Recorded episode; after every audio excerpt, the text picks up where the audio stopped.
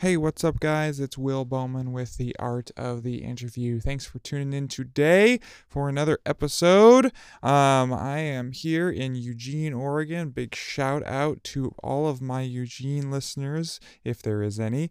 Um, my neighbors to the north. I hail from Roseburg, um, but my wife's family lives just to the north, about an hour from where we live, and so we're up here uh, hanging out with them for the weekend and doing some uh cleaning in my wife's uh grandma's um old house. She passed away late last year, and so we're going to be doing some cleaning and getting the house ready to put on the market and just generally kind of looking around and going through her things. So we're on the road this weekend for The Art of the Interview, but we're still talking about some pretty solid stuff. And actually, we're going to flip it around. We're going to do a little flip-de-flip this week, and we're not going to talk about how to be a good interviewer. We're going to talk about, actually, how to be a good interviewee. Now, this might not be as interesting to the interviewers to listen to, but one way that interviewers might use this information is to be able to sort of prime interviewees before the conversation, before the interview. Sometimes um, I'll go through some of these things with my interviewee and say, hey, this is something you can do, because a lot of them are very empowering. Um, a lot of these points are kind of empowering. They they sort of free up the interviewee to just be themselves and to kind of keep it loose and keep it fun and keep it relaxed.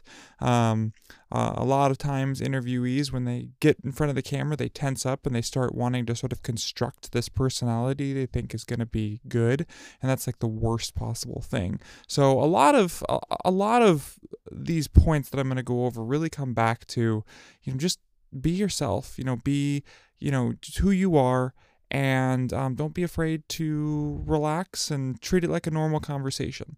Um, but we'll we'll we'll we'll we'll talk a little bit more about sort of summarizing after we've gone through. So this is six points on how to be a good interviewee um, if you are on the flip side of the camera, and also this could also double as six points on how to direct your interviewee if you are an interviewer.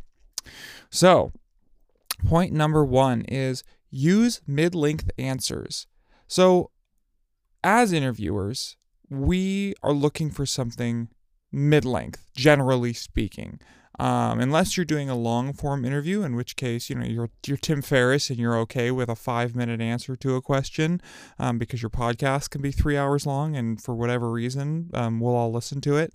Um, we're looking for we're we're looking for mid-length answers, and this isn't like a minute or two minutes or one thirty seconds or whatever. We're just we want something between a yes and no answer and, you know, a ten-minute exploration of every detail of the subject. If we had to choose between those two, we'd rather have the ten-minute exploration, because um, that at least gives us, you know, it's better to have more and not need than need more and not have.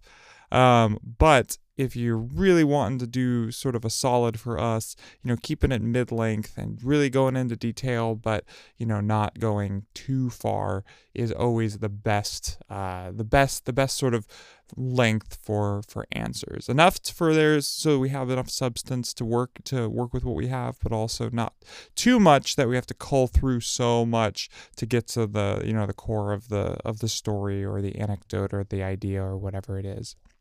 So that's really my only technical point. The rest of them are really just sort of about how you show up to the interview. So the second point, so the first one is use mid-length answers. The second one is, if you say it wrong, start over if you want. You know, this is something I tell a lot of my interviewees before an interview a lot of times. You know, a lot of times interviewees, you know, you guys think that if you say something wrong, or if you, like, don't say it the way you want to say it, you have to stick with it.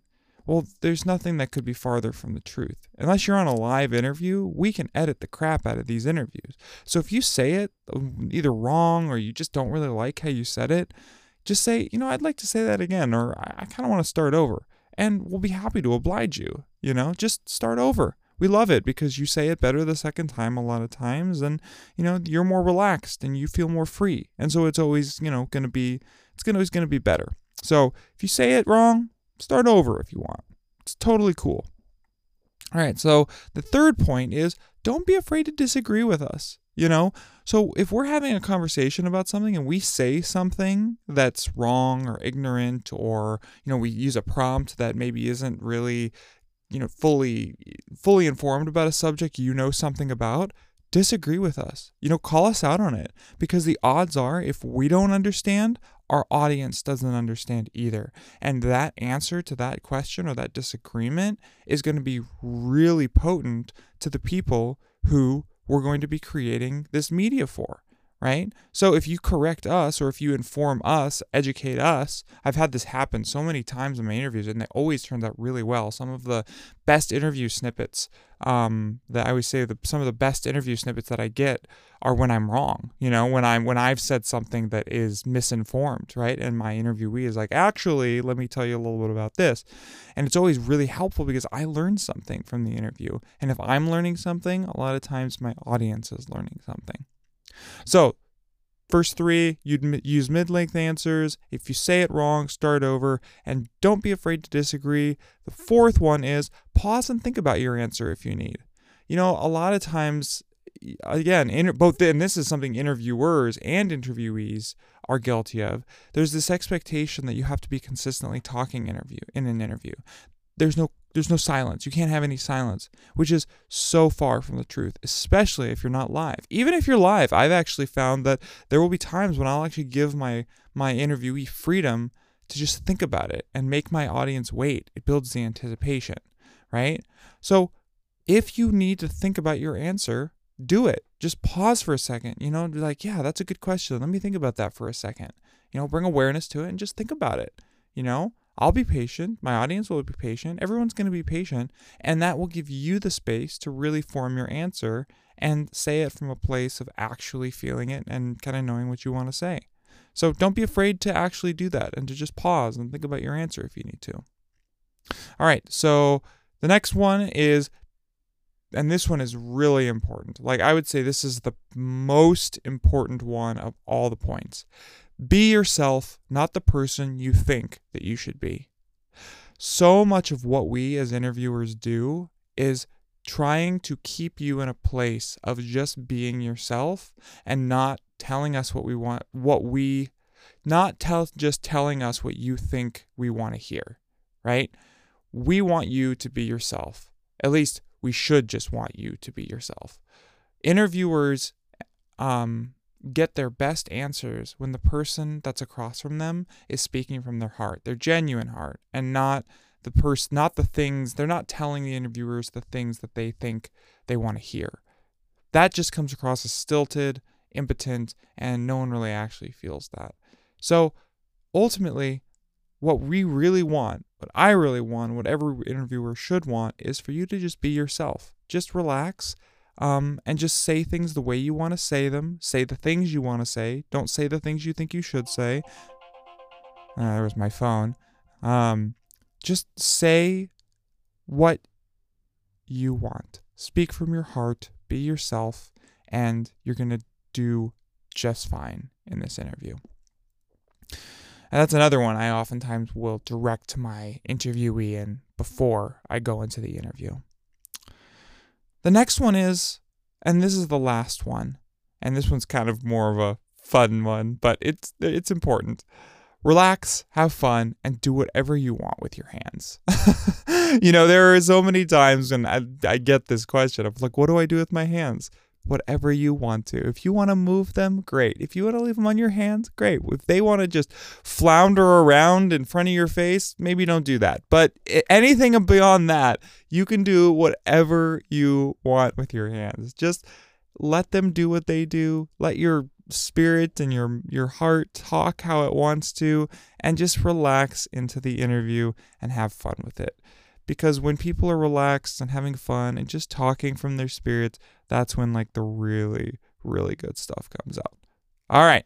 That is my six points for how to be a good interviewee. And also, like I said at the beginning of this, these are great things for an interviewer to direct their interview in before the interview happens. A lot of times I'll actually talk about multiple of these things before I jump into the interview. So I'll say, hey, you know, if you say it wrong, just start over. You can. You have that freedom. Um, you know, pause and think about your answer if you need to. Don't be, uh, that's something I'll actually say in the interview. If I, if like, if a, if an interviewee is, is kind of finally like, oh man, I don't know, like, what do I think about that? And, you know, I say, you know, well, you can think about it for a second. Just pause and think about that for a second. And a lot of times they do. Um, you know, be yourself, not the person you think you should be. I, I sometimes say that if I feel like an interviewee is getting stuck on something. Um, you know, I'll just say, hey, you know, just be yourself. Don't tell me what you think I want to hear. Um, and then relax, have fun, and do whatever you want with your hands. Again, it all comes back to just being yourself. Just have fun. Enjoy the process. We're not saving the world here. We're just doing an interview. And um, ultimately, it's going to turn out just fine.